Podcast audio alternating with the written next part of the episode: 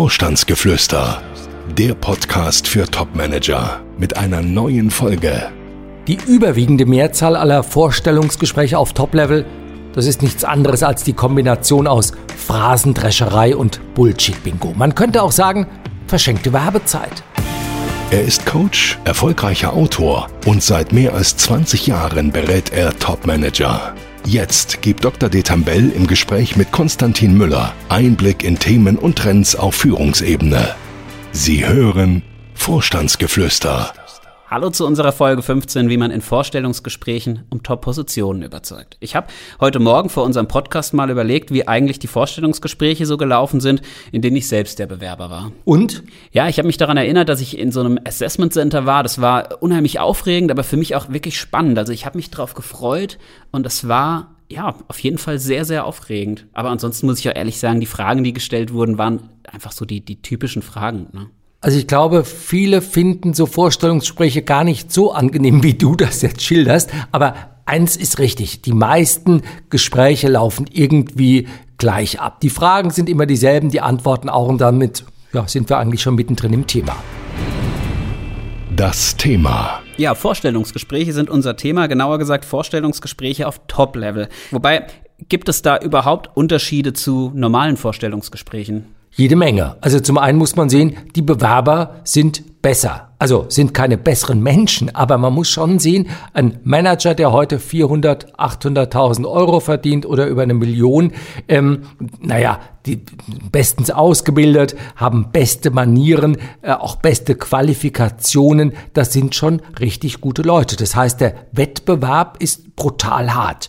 Das ist das eine. Das zweite, die Bewerber sind einander wesentlich ähnlicher. Also wenn man selber nochmal überlegt, oder wenn auch ich überlege, als ich in den Beruf eingestiegen bin, na ja, wenn ich da so an meine Mitbewerber und Mitbewerberinnen denke, ähm, da waren die Unterschiede doch noch sehr groß. Aber heute, wenn man mal überlegt auf Top-Level, 50-jährige Top-Manager, da ist der Anzug identisch, die Uhr ist identisch oder ähnlich teuer zumindest, die Autos sind ähnlich, die Ausbildung habe ich eben schon gesagt, alles ähnlich. Ähm, ja, also da ist es wesentlich schwerer, auch die Entscheidung für oder gegen jemanden zu treffen. Und man muss eines vielleicht auch noch sagen, bei so solchen Gesprächen auf Top-Level geht es einfach um viel, viel mehr Geld. Also wenn man heute jemanden einstellt, zahlt dem Jahresgehalt von einer halben Million, man denkt ja immer so in drei, vier, fünf Jahreszyklen, dann geht es in einem solchen Gespräch am Ende eigentlich um zwei, drei Millionen. Das darf man wirklich nicht vergessen. Und naja, das Risiko, wenn man sich dann für den falschen Bewerber entscheidet, ist wirklich deutlich größer.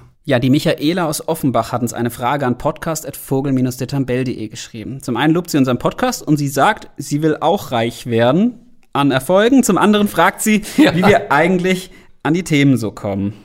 Liebe Michaela, zunächst mal vielen Dank für die positive Kritik, die hören wir nämlich am liebsten.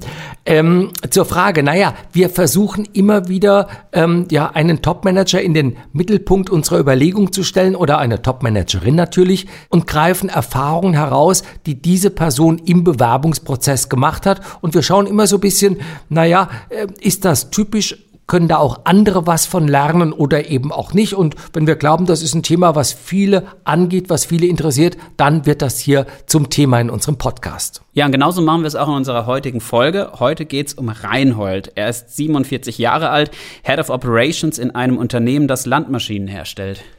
Man muss sagen, er war das. Denn bevor es zur Umstrukturierung kam und äh, ja, dann ist er seine Stelle entfallen und er musste sich beruflich neu orientieren. Und was war sein Problem? Naja, als wir uns kennenlernten, da hatte er schon mehrere Monate gesucht und auch schon 17 Vorstellungsgespräche absolviert, allerdings ohne Erfolg. Völlig klar, er war ziemlich frustriert. Aber 17 Vorstellungsgespräche ist natürlich viel. Warum hat das nirgendwo geklappt? Naja, zum einen, es gab Gespräche, da hatte er eigentlich von vornherein keine Chance. Aber das hat ihm niemand gesagt. Also man hat ihn da mit in den Auswahlprozess einfach reingenommen. Er war sicherlich eine vorstellbare Person, also kein Headhunter, kein Personalberater, hätte sich mit ihm blamiert, wenn man den da so auf die Longlist oder Shortlist setzt. Aber eine echte Chance hätte er nicht gehabt. Zum anderen muss man sehen, er hatte das ein oder andere Gespräch bei einem Headhunter, der gar kein Projekt für ihn hatte. Aber man hat ihn halt mal eingeladen, so auf einen Kaffee und so weiter. So die Zeit investiert der ein oder andere dann doch einmal. Und dann gab es natürlich auch Gespräche, wo es eigentlich hätte klappen müssen, Aber dann war eben dann doch ein anderer, ein anderer Bewerber überzeugender. Aber Daniel, jetzt mal ganz ehrlich, so unter uns, spielt eigentlich das Fachliche noch eine Rolle? Nein.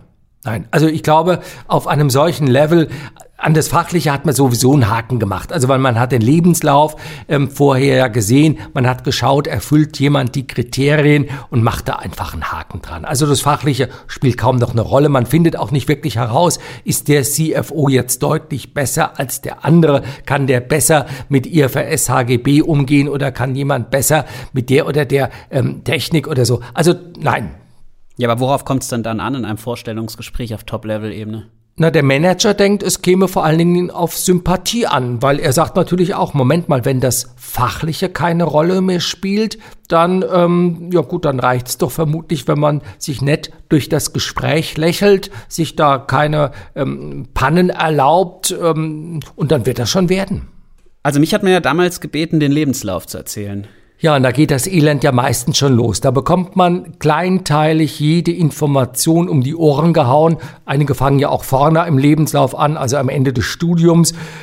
Irrelevantes Zeug. Man erfährt was über ehemalige Unternehmen, da erfährt man dann, dass ein Manager viel Spaß hatte, Lessons learned, eine tolle Zeit hatte, aber eigentlich nichts Verwertbares bei dem ganzen Zeug. Aber es ist ja auch die Frage vom Fragensteller, nicht vom Antwortgeber, oder? Ja, das kann man dem zum Vorwurf machen, dass man sagt, also äh, wenn der schon so äh, fragt, dann hat er ja keine bessere Antwort verdient. Auf der anderen Seite, das bringt einen ja nicht wirklich weiter, weil ähm, man selber braucht ja den Job, der andere, der hat ja einen. Also kurzum, ich glaube, man kann die Frage hören, müsste sie aber anders beantworten, nämlich indem man das Relevante für den anderen Interessante nach vorne stellt und eben nicht wahllos irgendwelche Informationen darunter bietet.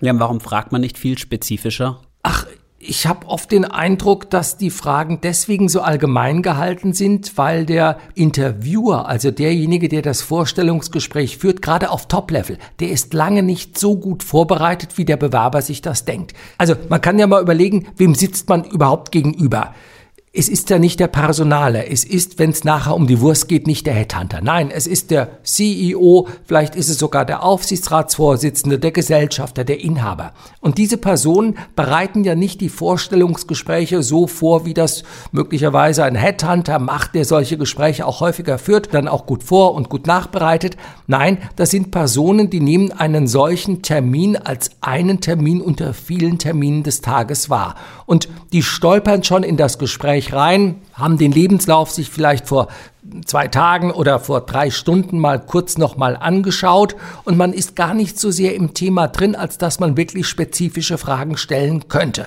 Und naja, um sich da keine Blößen zu geben, wenn ich jemanden bitte, den Lebenslauf zu erzählen oder die Frage nach den Stärken oder Schwächen stelle, da merkt ja keiner, dass ich selber als Interviewer gar nicht so gut vorbereitet bin. Was ist denn der Grundfehler, den Manager in einem Bewerbungsgespräch machen?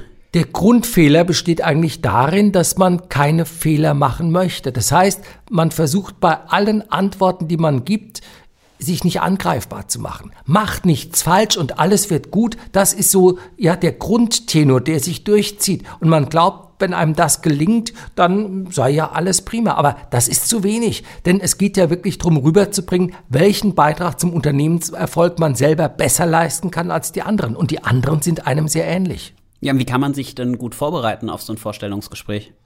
Indem man sich überhaupt vorbereitet. Also die meisten bereiten sich ja in der Form vor, dass sie, ja, die gucken sich mal die Firma an. Also die schauen sich die Internetseite an, die schauen mal im Bundesanzeiger, die lesen ein paar Pressemeldungen, und glauben, das sei ausreichend. Das ist aber zu wenig, denn es geht ja nicht darum, dass man das Unternehmen kennt, mit dem man redet. Es geht doch in erster Linie darum, dass man sich klar macht, wofür ist man selbst sein Geld wert und dass man das auch im Gespräch kommuniziert. Und wie bereitest du Top-Manager darauf vor?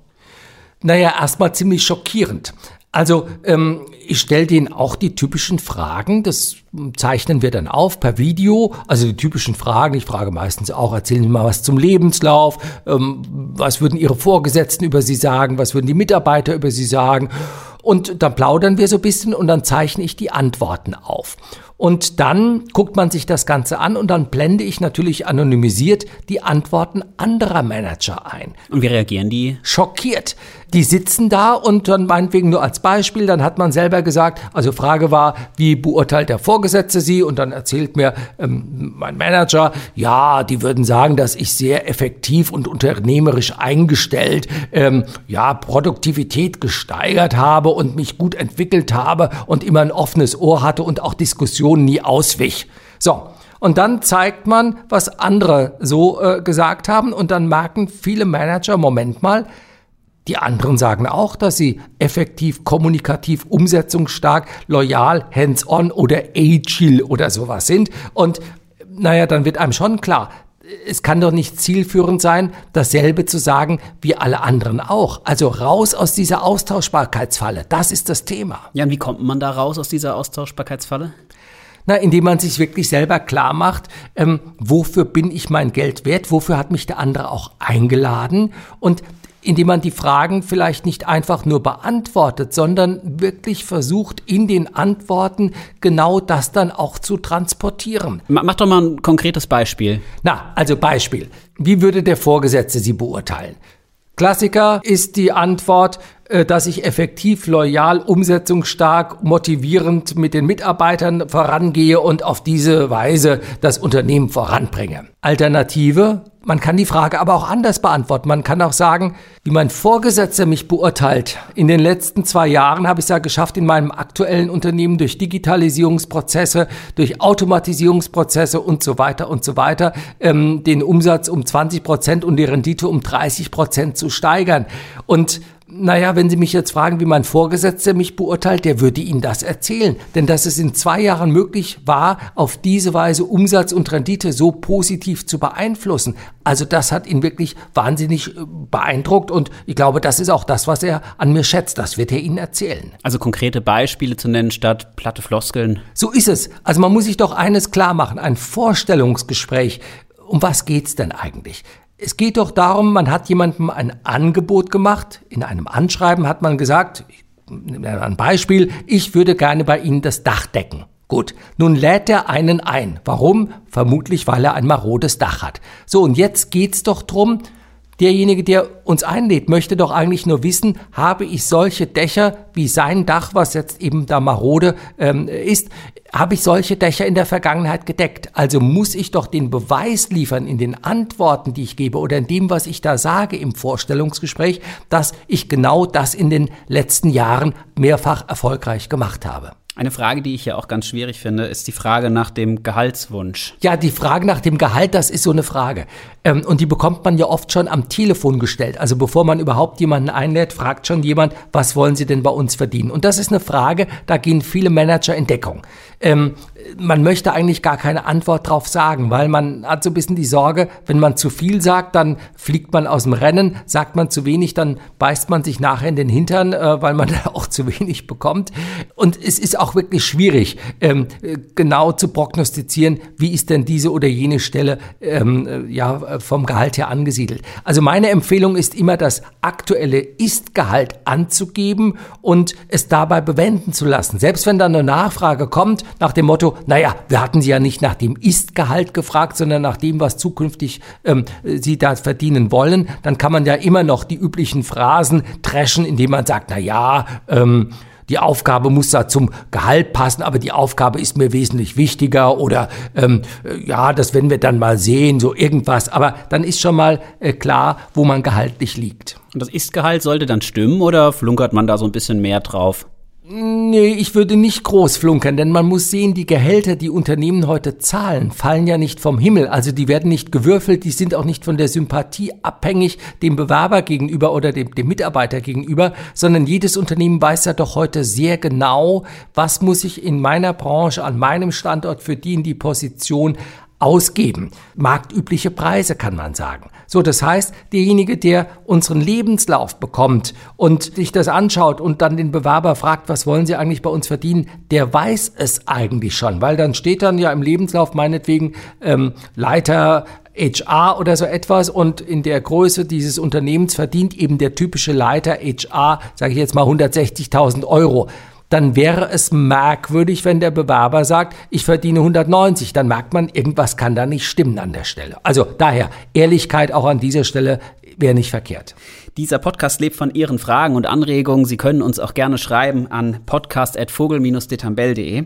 Und wir haben wieder eine neue Frage bekommen von Guido. Er ist 51, Diplom-Ingenieur aus Mainz und er schreibt uns, er hat den Eindruck, dass er von seiner Körpersprache her nicht so richtig gut rüberkommt und er möchte jetzt daran arbeiten. Konkret fragt er, würden Sie ein Training empfehlen?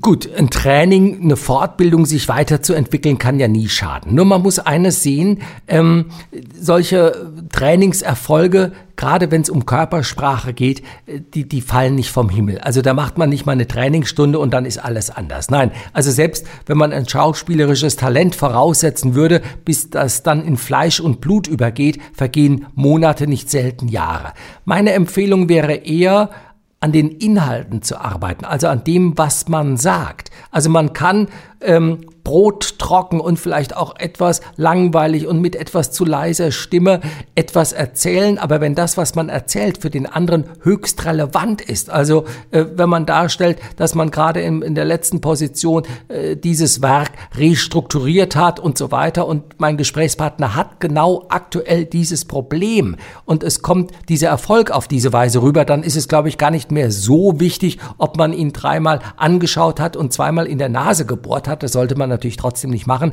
Aber über Inhalte würde ich immer gehen, weniger nur über das Äußere. Ja, und Vorstellungsgespräche finden in Zeiten von Corona und Digitalisierung ja häufig gar nicht mehr nur persönlich vor Ort statt, sondern auch als Videocall. Und da sind wir auch schon beim Thema der nächsten Woche, Daniel. Ja, denn das ist ein Thema, das ist natürlich auch durch Corona wirklich zu dem Thema geworden. Das war schon vor der Pandemie ein Thema, also immer mehr Unternehmen auch auf Top-Level gehen dazu über, so zumindest das erste Gespräch mal per Videocall stattfinden zu lassen und da geht wahnsinnig viel daneben. Und damit meine ich nicht die Antworten, die jemand gibt, sondern die Technik vermasselt einem oft einfach das Geschäft. Also wie schnell die Technik dafür sorgt, dass man eine Absage bekommt, das ist unser Thema nächste Woche. Videocalls, schalten Sie wieder ein. Es hat mich gefreut. Ich wünsche eine gute Woche. Und Sie wissen ja, bis dahin bleiben Sie reich an Erfolgen. Gibt es Fragen, die Dr. Detambell Ihnen beantworten kann? Schreiben Sie uns. Unsere E-Mail-Adresse podcast.vogel-detambell.de Folgen Sie uns und schalten Sie nächste Woche wieder ein. Vorstandsgeflüster